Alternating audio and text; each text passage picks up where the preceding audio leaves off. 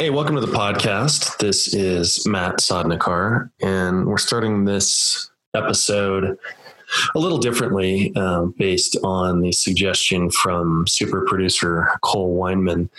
I uh, wanted to give you some context about the episode you're going to listen to. It's one of the longest conversations we've had with anybody. So it's going to be broken up into two parts. And this came about, this podcast is unique for several different reasons. Um, one, it's the first one I've done uh, with super producer Cole in the room, which was a great experience. Uh, I actually kind of needed and wanted him there, and I'll explain why in a minute. It involves a bunch uh, of people involved with PTSD from the military. Um, and this episode started out as an idea to just go talk to my friend Victor, as most of these episodes do, and just have a conversation. And from that genesis of that idea, it went from just a, a one-on-one conversation to I would say almost a panel discussion with people that are involved as veterans with PTSD. We had a uh, clinical psychologist there, a, a, doctor from the VA, documentary filmmaker, some people that uh, are involved with helping vets recover. And it went from that and we actually recorded this at the top of the uh, clock tower in uh, downtown Denver. And it went for me personally from being all, all these podcasts are important, um, but this one definitely had some gravity and some different feel to it.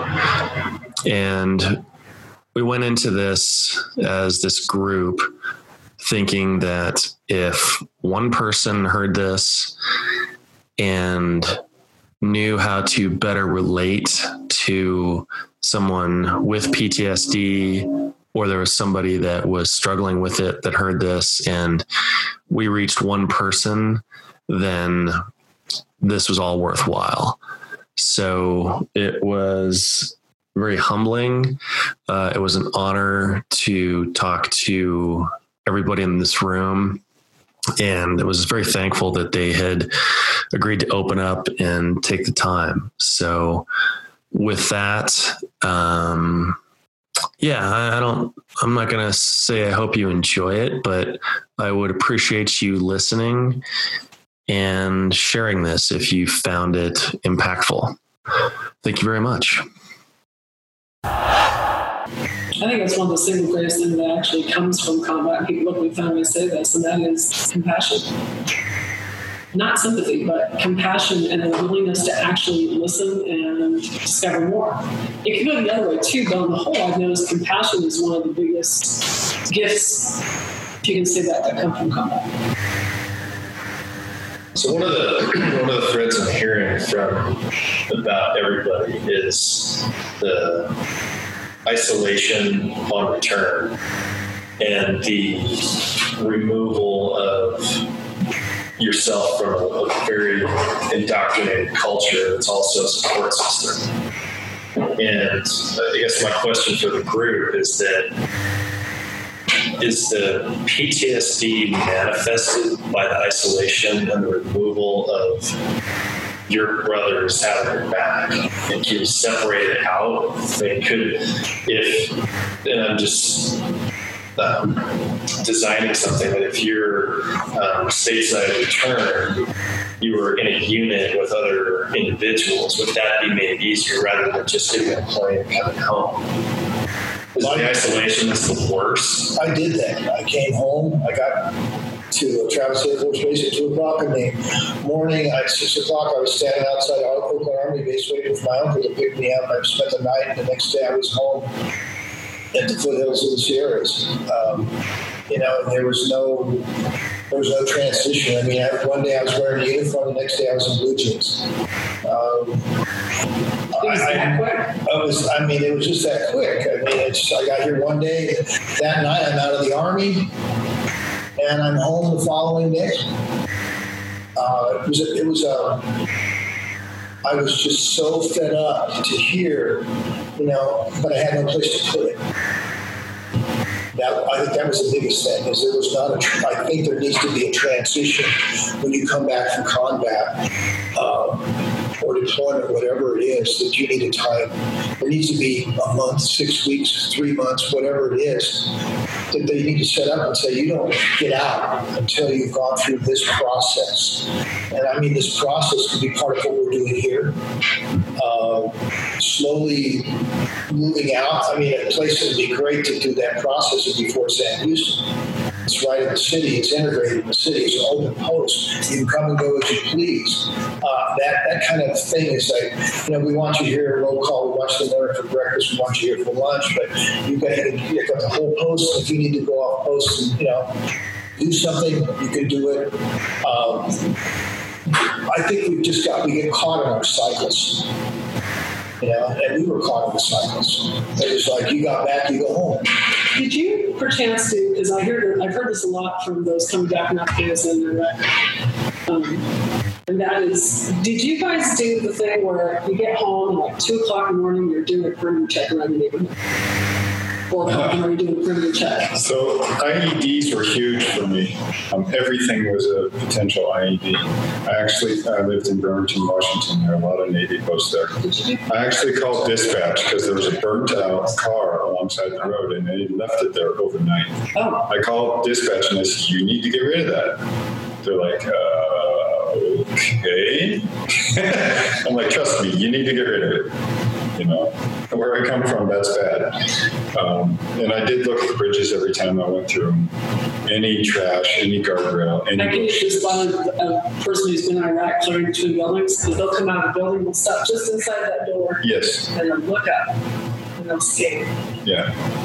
And they just they do it automatically. Or who was it? Someone was telling us about. Oh, so one of my girls talked about she was hit by an. She talks about when you're driving down the road with her, she does not look at the road. She looks at you and talks the entire time. She cannot look at the side of the road. She can do it now, but when she first came back, we had guys getting pulled over because they came to a bridge, what did they do? They moved to the center line away from those edges. Start to Yep. Yeah, and I know my, my soldiers did the same thing. Yeah. We were the first platoon to go look for IEDs, and we found one first aid, and therefore platoon members. Um, and we didn't have all the toys that our, our administration told the public we had. We were still looking with titanium rods and fiberglass rods, and street savvy, those kids. So you're on your bellies looking for Yes, absolutely. halfway. Yeah, so that's how we found everything. We either found it because the blades of grass were turned just slightly from the other blades of grass that were next to it, and so we knew something was up and we knew to look. Or something in one of my soldiers, they would say, something's not right here, sir. Said. I, go for it, man, because um, I am not the person with the street savvy here. you know, Tell- you know, if you figure out what's bothering you, we will we will address that. So, how many years now has, have you been home? I was 2003, 2004. Okay. So, how about now? Now I don't worry about that stuff so much now. Yeah. Um, it's interesting. The initial stage, I'm not sure um, that a couple of weeks or a couple of months um, right off the bat would be. I mean, I think that intervention is critical then, but I'm not. I'm not trained in this either. But um, when I came back, my friend had to show me where my house was. I had no idea where it was. That was not information I needed when I was in the country. Um, but um, that also helped me, if you will, segregate what I needed to focus focus on. Um, and then, So I'll I'll say, I mean, when my unit returned in 2010 from Afghanistan, they were kind of you know, full blown into the yellow ribbon type programming and whatnot. We demobilized in Fort Lewis in Washington coming back. And our unit was spread out from different, our unit was technically from Wisconsin at the time, but we uh, had cross leveled so many soldiers from different units that everyone was going to be going in a different direction once we spread out. And I'll say that even though we had this kind of check in system, uh, a lot of it felt really burdensome. And even though there were there people showing support to say, "How are you doing? Can we check in with you? Can we do some medical check-ins? Can we tell you with a PowerPoint? You know, all this kind of stuff." oh my God, the bullets didn't kill me. Stop that already. right.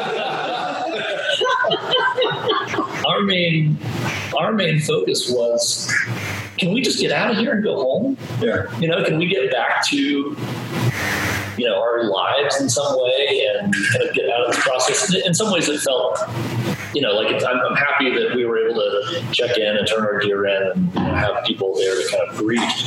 And at the same time, I think it was disconnected from an experience distant from us that we wanted to go home. And they were saying, no, no, you know, if you, you know, and in fact, I think it was the message was don't let anything be wrong to us because if you let's say you took a survey came back and uh, so uh, for example, like some of the IED explosions that we experienced, um, like I had some like ringing in my ears and tinnitus and, and like some hearing loss. And so going down through the questionnaire, when we are going through the hearing check on upon return, uh, mine like flagged as needing to do a further evaluation. And so that meant I had to stay longer in going through this evaluation process because it gets out quickly. Right. Mm-hmm. And so suddenly you're going through all these different questionnaires and processes and saying, I mean, I'm, even if it's not okay, I'm going to say it is because I'd like to go home. I knew some folks who had to stay an extra several weeks, you know, waiting on appointments and different things like that, which is great, no doubt, that, you know, that service is being offered. And the message to people is it should be fine because you want to go home. Like that's where the priority is at. So, you know, I think that it's kind of kind of a, a bit of a catch 22 because you want to catch people as they're coming through and offer that support. And, you know, if you're not connected to their to the experience of what people are actually maybe just start before we leave. Yeah. Yeah.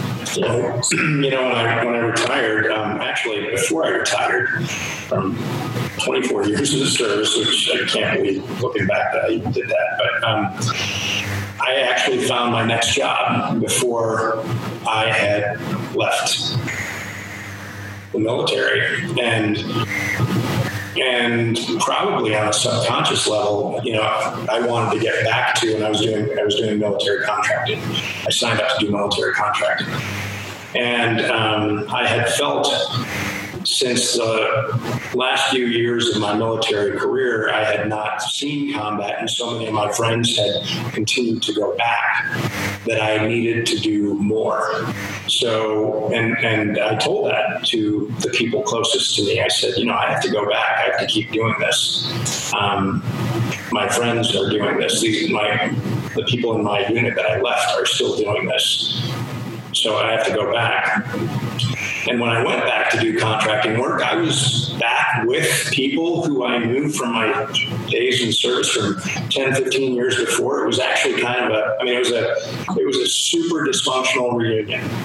And, and you know, and, but the thing is, you know, we, that, that was, like you said, there's three normals. There's the normal before you join the military, then there's the normal kind of when you're in the military and in combat, and then there's the, the new normal when you get out, which is which is shocking. But um, I was comfortable there, so I think it's probably a lot like uh, an abusive uh, or, or, you know women in an abusive marriage that stay because because they learn that that's that's kind of what they're used to. They're used to it, and I think if they know it's dysfunctional, maybe on some level, maybe on many levels. I, I don't know what you could you add something to that. What I, I mean, I think that it's it's it's a, it's a similar similar syndrome for particularly combat veterans who may have well, experienced anything, well, anything, any of us who've experienced anything intense, you, I think there's a, you, you feel good there. Mm-hmm. Yeah. In, in, a screwed up way. Yeah. Please extend on that. I mean, some, some people have referred that to, to as trauma bonding. And uh, so, you know, take for example, I was saying earlier that you know the genius of the military and being a war machine is that they, you know, there's a dehumanization process to build everyone up together. But so, for example, right when you're in basic training. Um, I think this might speak to kind of your point a little bit. When you get in when you get in trouble, right, when someone does something you're not supposed to do, uh, you don't do push-ups. Everybody else does push-ups, right? and so there's already uh, a guilt that's laid in that you know you're both culpable and responsible for the people around you, and so I think you know when people you know get out or come back and uh, the genius of that process is also the achilles heel in that for people later which is that when you get out i think there's a pull to feel like i I could be doing more, right? Like I've been responsible for these people for so long. How do I just disconnect from that without feeling, you know, as though I'm not still or shouldn't still be in that process with people? And, you know, you know, it's a great, um, I think, a great feeling to be a part of a unit where you're supported by your brothers and sisters and have that connection. And, and I also wonder if sometimes that gives the message that there's not going to be anybody else who can understand it then you know, and then you know who who who else can I sort of go to uh, around this because you know this person hasn't you know experienced combat or and I've seen that separation I think with some folks who have you know not worn that you know right side patch you know having not deployed feeling this disconnect from people in service who have and it's an interesting kind of. Uh, kind of dichotomy that gets set up. So, so in our society, we have a, a, strong push now that I think is exemplifying uh, hopefully, and it's about tolerance, right? Um, I've actually had a talk with um, the top boss of where I work about that um, because that was, if you will, that we needed we needed to get better at tolerance. So I went to this individual in their office, and he said, "So." that means we're going to be tolerant of the former Marine as we are the flower pusher, right? Well, no. I said, it has to. We have to allow the former Marine all the way through the people who would prefer not to have a, a, um, a Kirk word ever spoken within earshot. That we have to cover that whole range because this is who's in our society. This is who our neighbors are. This is who our coworkers are. I think that's one of the biggest things. This is your neighbor. Yeah, and and I think that lack of tolerance, if you will, for what we bring back with us. Um, it, it is really hard for some people. Um, and I've gone to bat, if you will, for former Marines who who worked really hard. They, you know, they live right here, and society is over by Mark's elbow, and they worked really hard to get as close as they could without losing themselves and nobody around would would step towards him. And and that's and then so we lost a good coworker who really had a hard, uh, strong fervor, if you will, to contribute. And it's the same thing. They're, they're trained to contribute, so they always were looking for ways to contribute in ways uh, in a manner that other people hadn't thought of. And they were a janitor. That's really interesting to say that because I just ran into this conversation. Um, one of my guys called me up two weeks ago.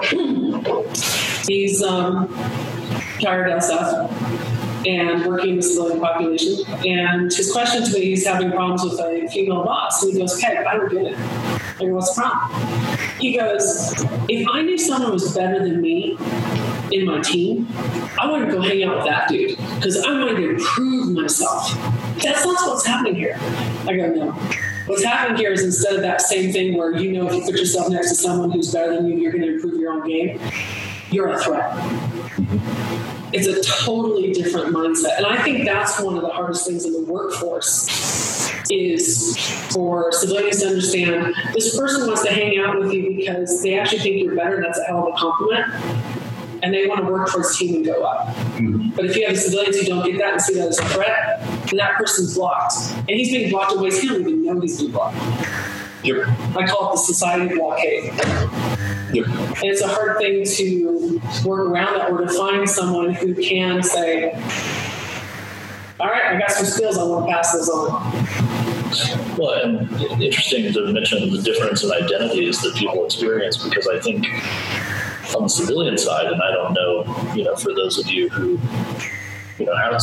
You know, that, that I've heard from some folks sometimes. Uh, I hear this from like colleagues and therapists or students, you know, who want to go to the field work veterans, and they're they have a big fear around their ability to understand and be a part of that. As though if I'm not part of the culture, then how am I going to be helpful? You know, I'm going to feel this big disconnect and you know separation from them. And so I think you know it's interesting that you know veterans and service members often feel this disconnect and alienation from other people because I maybe I don't know how to share my experience in a way, or I don't know how to make these people get it. Right? You, you know, you haven't had to drive along the sandy deserts of Iraq or Afghanistan. You know, you haven't had these intense experiences. But on the other side of that, I think civilians as well at times often feel very inadequate to even engage in that process because you know there's a sense of like how can I even how can I ever understand you know how can I ever be a part of that? And you know Matt to answer I think to bring it back to your question a little bit and asking like what can people do you know what's helpful in this process? Um,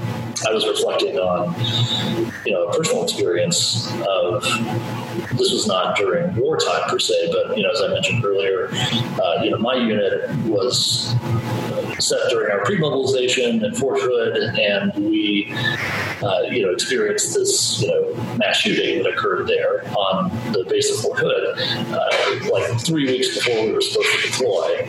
And in the aftermath, uh, we there were essentially sort of, I mean, there were services available, but not really. You know, they said you can go see the chaplain between nine and three if you want. He'll be there to see you.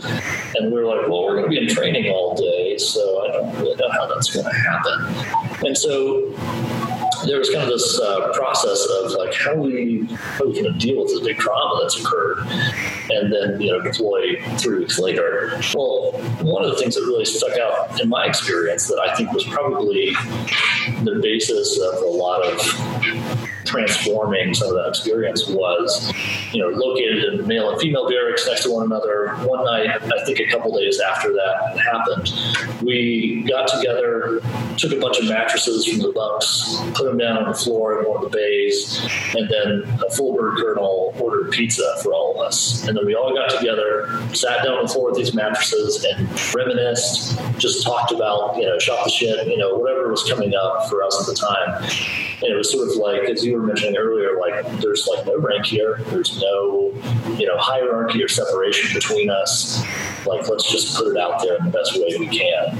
And that process, I think, of creating this dwelling space where the experience can be held in a certain way, can be held and not you know, pathologized or pushed away created this like strong human connection. And so that's kind of the experience and basis that I try to speak from when I'm talking to people who maybe haven't been in the military is like there's there's something really incredible that you can offer, and that's your presence. You know, I would. Um, I was thinking about my experience when I got out and took a full year uh, after returning from contract work to really just lose my shit. And um, I was unraveling. I actually was telling those closest to me, um, well, my girlfriend at the time, that that um, I, I actually told her, I'm like, there's something wrong. I, don't know what it is, and and I think she was doing the best she could. Um, her response often was, "Go to school, go to college." And I just said, I, I just can't. I just, there's something wrong. And college is not my thing. It's just not my thing. Um, another one is, you know, another suggestion was, well, just get a job.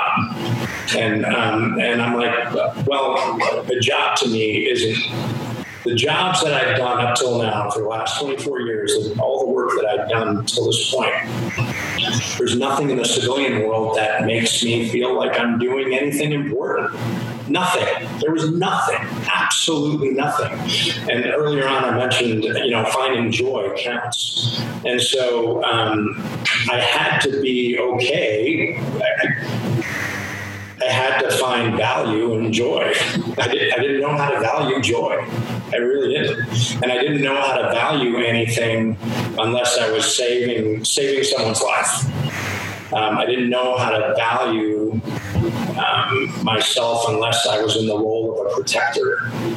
Um, that's all I knew. So for me, getting out, there there was nothing for me to do. I mean, maybe a SWAT team. I don't know. You know, maybe going to rough up some cartel dudes or something. I don't know. But um, you know, I mean, but that's that's illegal. You know, I didn't want to break the law, so you know. But um, you know, we're, we're, so what society thinks is good for us, um, the the normal path, society's normal for many of us going to school, uh, getting a degree like Americans or many of Amer- Americans are raised to believe is a good thing, the right thing to do, isn't necessarily our path. And I was an unconventional soldier. I'm an unconventional guy now. It's not going to change. College ain't my thing. Neither is a regular job. So right now, I chop wood and clean my land and give wood to my neighbors and ask them if I can cook a meal for them and take care of 20 acres of land, hang out with wildlife, take photography, you know, take take pictures, um, hunt mountain lions every day.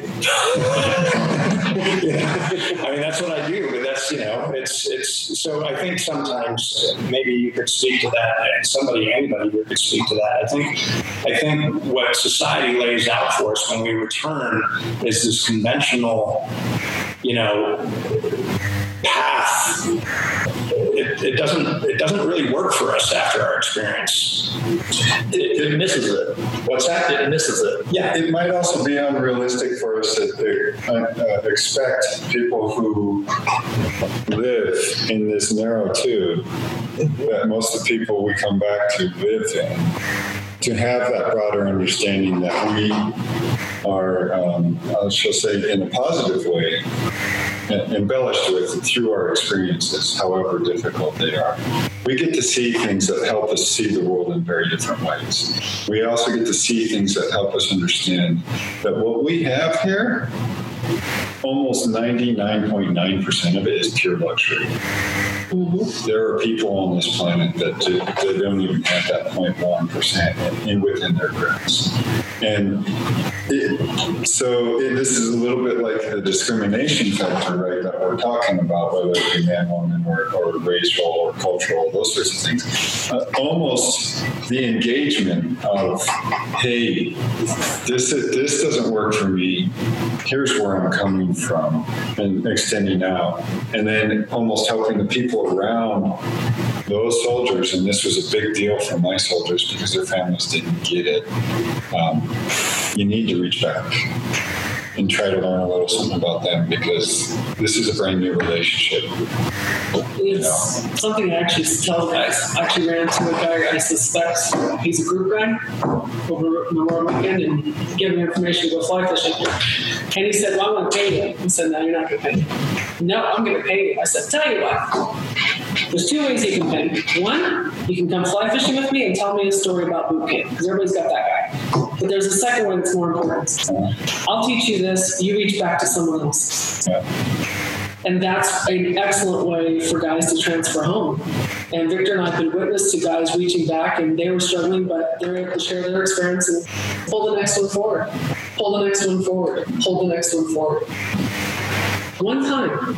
Well, to your point, Trey, just being present, and you know, one of the goals we laid out for this conversation was to have something that somebody could talk to their coworker or their neighbor, have something do, and if I may ask you, Victor, to retell the, the butt dial story. Oh, because uh, it had, uh, unbeknownst to me until last Thursday, it had such an impact on me. And I called calls at midnight just to share that experience. And not because it involves me, but because it was just a very simple, tangible example. I think what Trey is saying about. Um, what you could do if you're okay with that. Yeah, yeah. It was uh, so. This was in September of 2013. So um, I had just really started going down tubes hard. And I was in therapy and I was suicidal at the time. I was going to sleep every night with several loaded guns and um, actually one of the things at the time that prevented me from pulling the trigger perhaps may have been that I saw failed suicide attempts in my special forces medical course. They had that had these, these slides in front of us, and I didn't want to be the guy with a hamburger face, um, living you know living with a hamburger face anyway. But I did think about those things, and I was just driving around town um, aimlessly. Uh, day, night, and drinking. I got to a point to where I probably was drinking two dozen drinks a day, and um, I was right across the street from the ale house when I butt dialed you here in downtown Denver, and it was dark, and you picked up. And I just basically you know, we, we really didn't talk about much uh, that I remember. I just remember that I was rambling, kind of like I am now. And, uh, um, but it was meaningful. Uh, I did share with you that I was having a hard time that I'd just gone through a really tough breakup. And, um, and when you lose a, when when you're you're kind of experiencing the whole PTSD thing and you're falling apart, and then you also lo- lose the person that you think is closest to you, uh, or that you that you feel you know, well, your relationship, right? Um, it's a it's a really dark place to be, and you you listened. I think you actually suggested a couple of book titles for me, that books that you had read in hard times. Um, I didn't write them down, but I didn't, You know, I mean, I, I, was just, I was that much of a mess. I just really, you know, but I appreciated it. Um, at the time, I remembered what they were. I don't remember them now. Um, but you just listening and responding, not judging, trying to not you weren't you weren't getting down in the hole with me. So you weren't being sympathetic, you were being empathetic. You were and you were just listening. And that was one of many nights that I was thinking about suicide. And that conversation and having someone at that point, we, I mean, we still don't know each other really well. I mean, not as well as I know perhaps Peggy Sue, but we know each other much better now than we did then.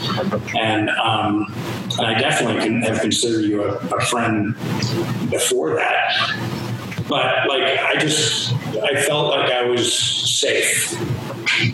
And in sharing whatever was on my mind with you and having that feeling of being safe it's it's something that and actually being cared for instead of the one protecting or caring for somebody else when I needed help because you were just there. I, I don't know and it was just that was so profound for me. It, it, carried me for a few more days, just like you know, and and some conversations I had with Peggy Sue have carried me for a few more days. With Michael, just a few more days, and and you know, so that conversation I had with you was in a very real way kind of my life preserver. And it kept me afloat for just a few more days. And I was I was looking for I was reaching out madly. I was I was just you know I was going under the water. I was I was you know I was gulping water at that point. I felt like I was drowning. And so that was a very real lifesaver for sure. Um, but again, it's, it's listening, it's compassion, it's not judging.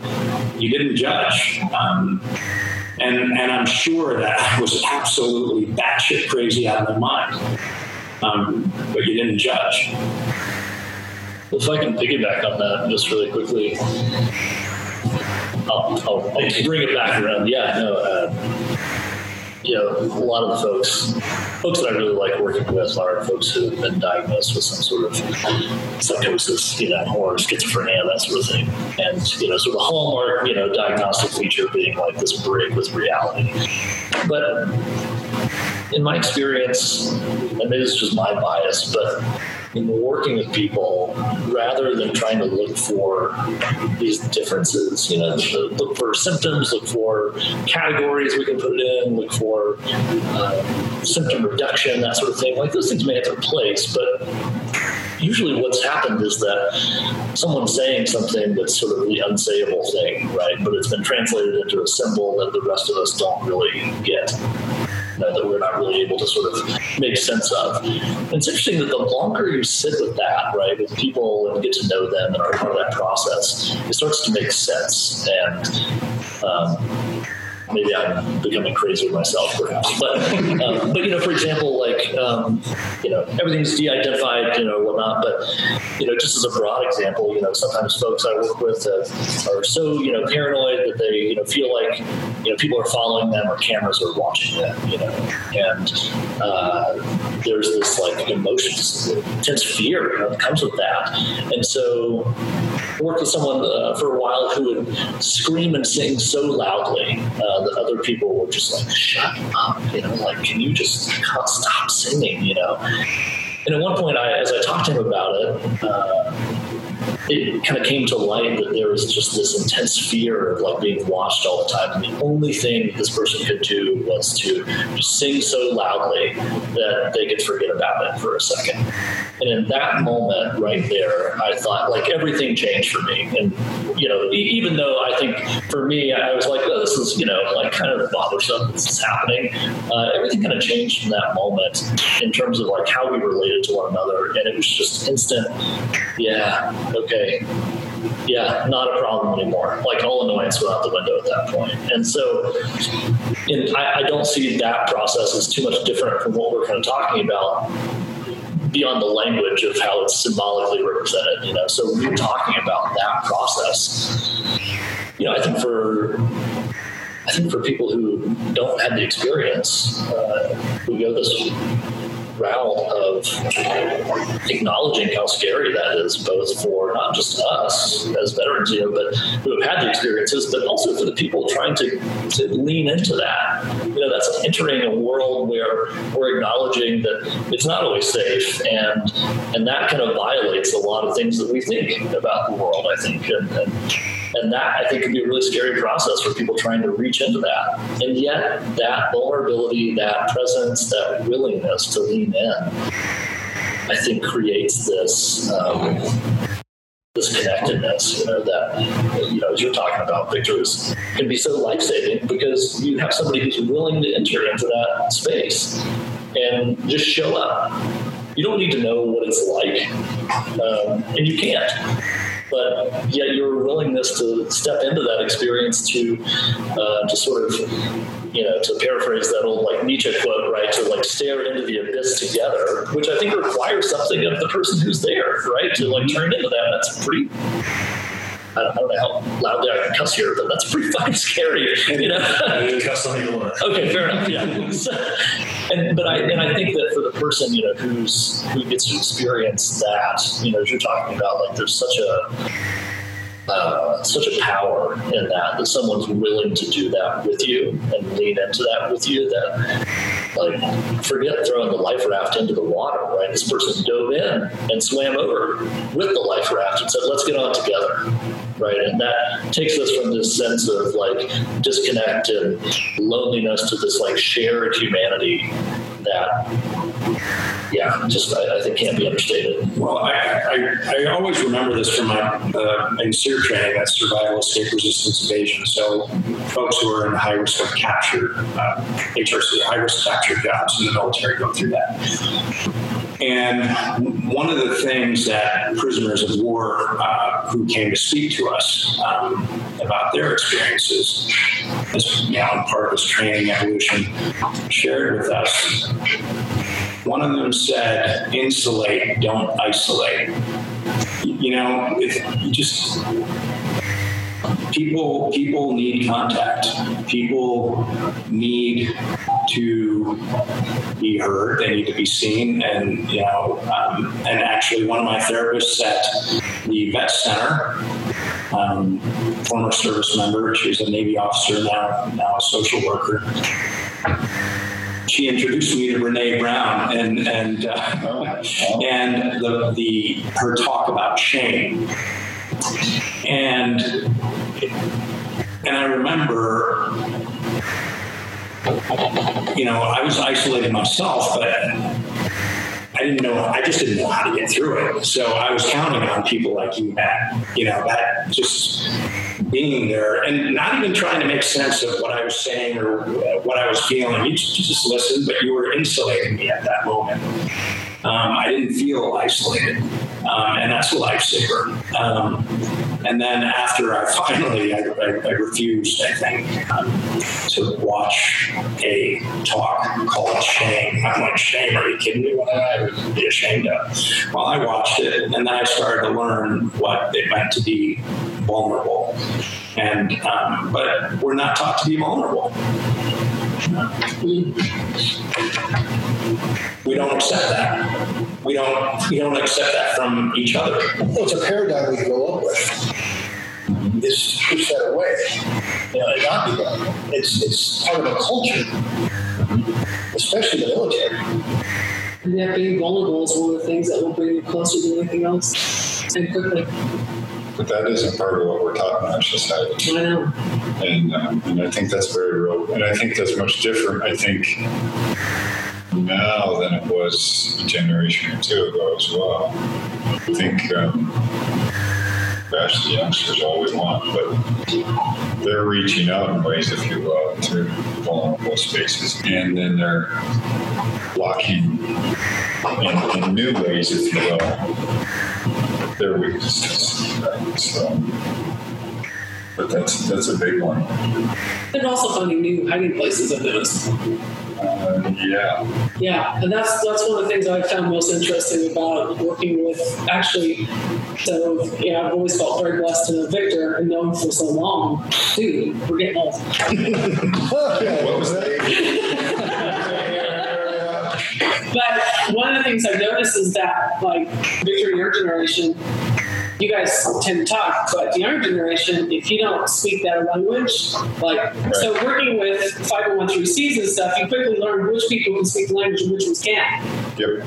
I'll break through barriers faster than the guys will, even being a woman, which is unheard of, because I've learned about their language. I've learned about what their experience was, what, their triggers are, what those things were. We've talked about the things that nobody talks about. We've talked about the porn addiction that nobody talks about. We talked about the gaming addiction that nobody talks about. We talk about the effects on the families. We talk about the six months honeymoon's over phase that happens after coming home. Have those conversations. But it's really interesting knowing what the newer hiding places are. And I have to say that the gaming, the online porn are definitely two of the untalked about hiding places. So they don't have to be vulnerable. They can check out.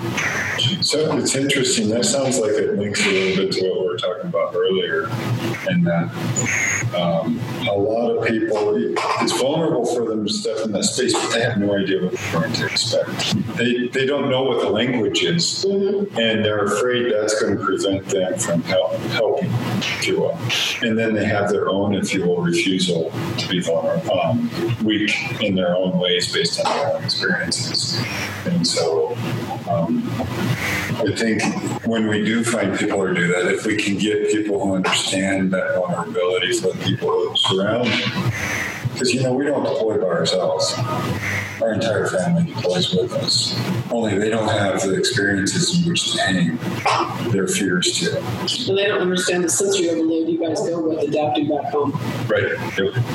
Yep. And it confuses them, and that becomes a fear on their own. But if we have enough of us who've made made a little leap to the other side of the, the troll bridge, if you will, um, to help them understand what's coming and help them understand that listening without judgment, just hey, just be there. Um, then then I think maybe that communication pattern starts to improve. And it doesn't matter if they're 18 or if they're 90. You know, um, Well, and you, you know, there used to be this old metaphor that they'd use, uh, or that I learned in the Army mental health training I went to, of putting it in the black box, the metaphorical black box, Okay. pouring your trauma into this black box that. Um, you know, basically, you know, when you're in combat, you know, there may not be time to sort of process all this stuff that's coming up. You know, maybe you've witnessed something really terrible, you can't process it. So maybe you, you pour it into this metaphorical box and say, we're going to put that away, and then I'll deal with this later. You can see the VA when you get home, and whatnot.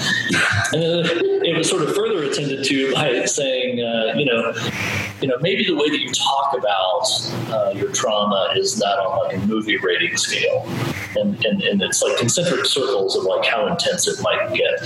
So you know, at the edge, you'd say like, well, maybe you tell the PG stuff. Maybe that's what you can tell to society. You know, that's the stuff that you can share. But then there's the PG-13 that maybe you just share with your family or your you know your spouse or whatnot. But then that R-rated stuff is maybe something you say for just the people that you were there with. And I get the rationale behind that, and but I think I don't know what I don't know if it's a cause or maybe more of an expression of how we think that people are going to respond to that type of content. You know, that like, oh, if you tell them the R-rated stuff, people are going to back away and say, oh, I, you know, I can't go there with you. Um, Well, and oftentimes they do that. exactly. Yeah, Yeah. Exactly. You even come close to R. right. You get into PG 13 and people start freaking out. You get to R and then you go beyond R, that's a whole nother level. Yeah. right. And 217, rated, right? So I'm, I'm curious about your thoughts on this, Mark, because it, you experienced two generations of combatants, right? And and uh, I sounded like maybe you and your father responded very differently. Um, and, and it might have been in this communication. What and what can I tell this group of people safely, and what can I? And I just better keep this in the black box because they'll break hear. Yeah, you know, talking about my father, um, about a relationship. You know what was really weird is my dad really never shared much of his experience from World War II. Right. And I know from history what, what my dad did. He lost a lot of friends. Yeah. I mean, if you're keeping this airplane running every day and you're servicing it, you get to know the crews. They show up. The pilot comes through and checks everything.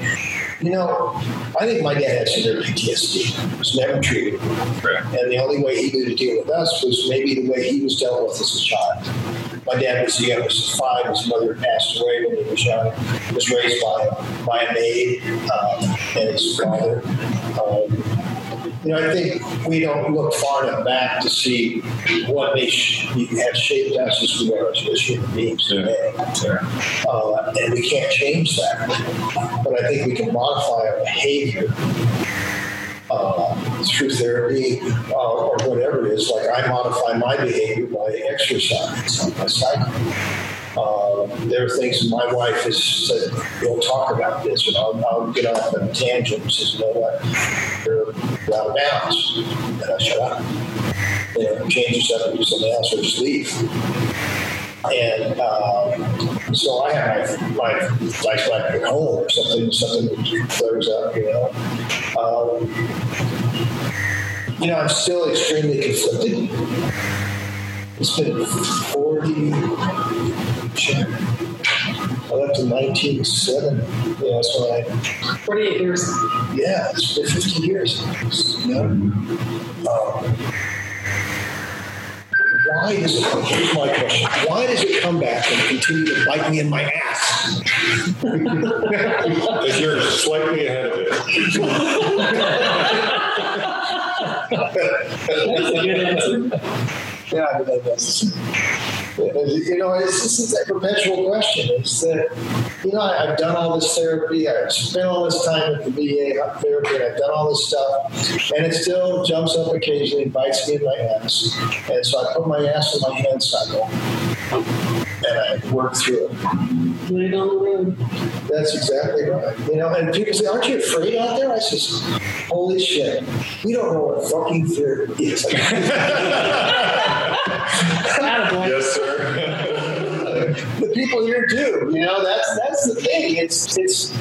I mean, when 107s and 122s are coming in blowing the shit away, and you're and you're trying to get to the bunker, which is probably the safest place to be, but you got to get there 1st You know, it's.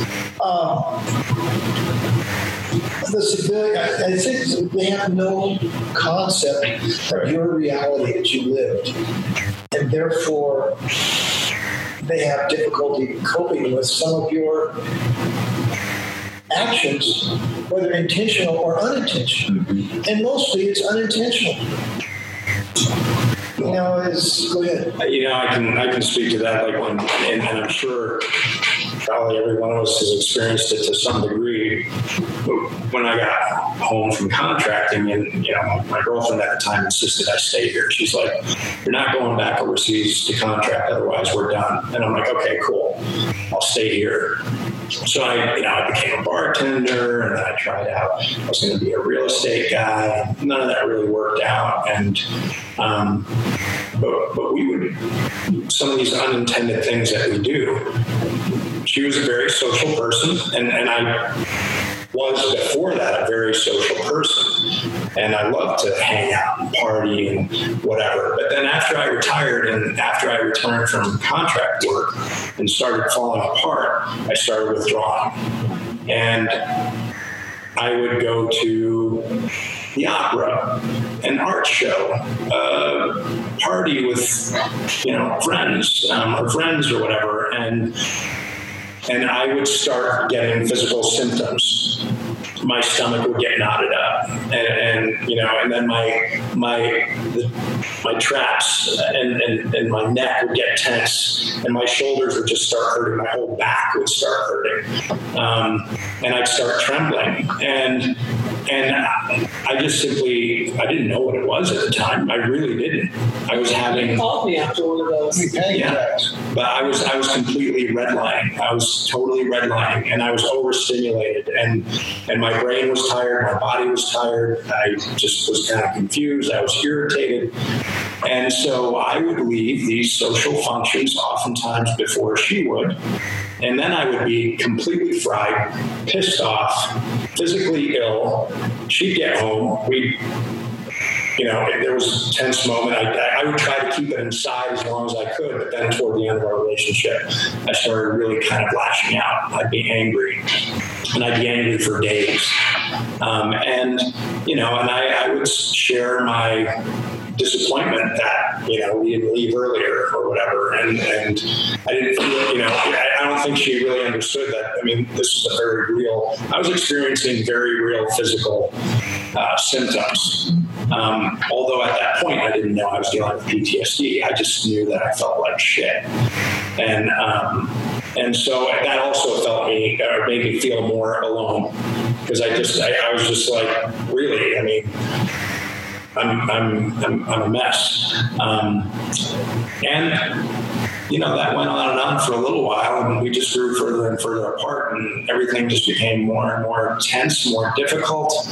Um, I don't know, but that was Mark, as you were saying. I mean, that was my unintended. These were these were very. I didn't know what was going on. My body was just reacting a certain way. You know, I don't know. I mean, it's, it, it was a shit show. It was like a year later that you and I talked about it. By that time, I kind of had a clue. That was it was a sensory overload. There's unintentional consequences. Yeah. Yeah. Uh, But it, it, I mean, it just destroys. It just Yeah. these these unintentional things and these physical uh, symptoms and, and the way they manifest. And, and then of course your brain absolutely you just stop being able to communicate. Um, everything in your body starts shutting down. And and I realized that it was just simply and I it was PTSD I realized that down the road I was at an art show after I had started therapy.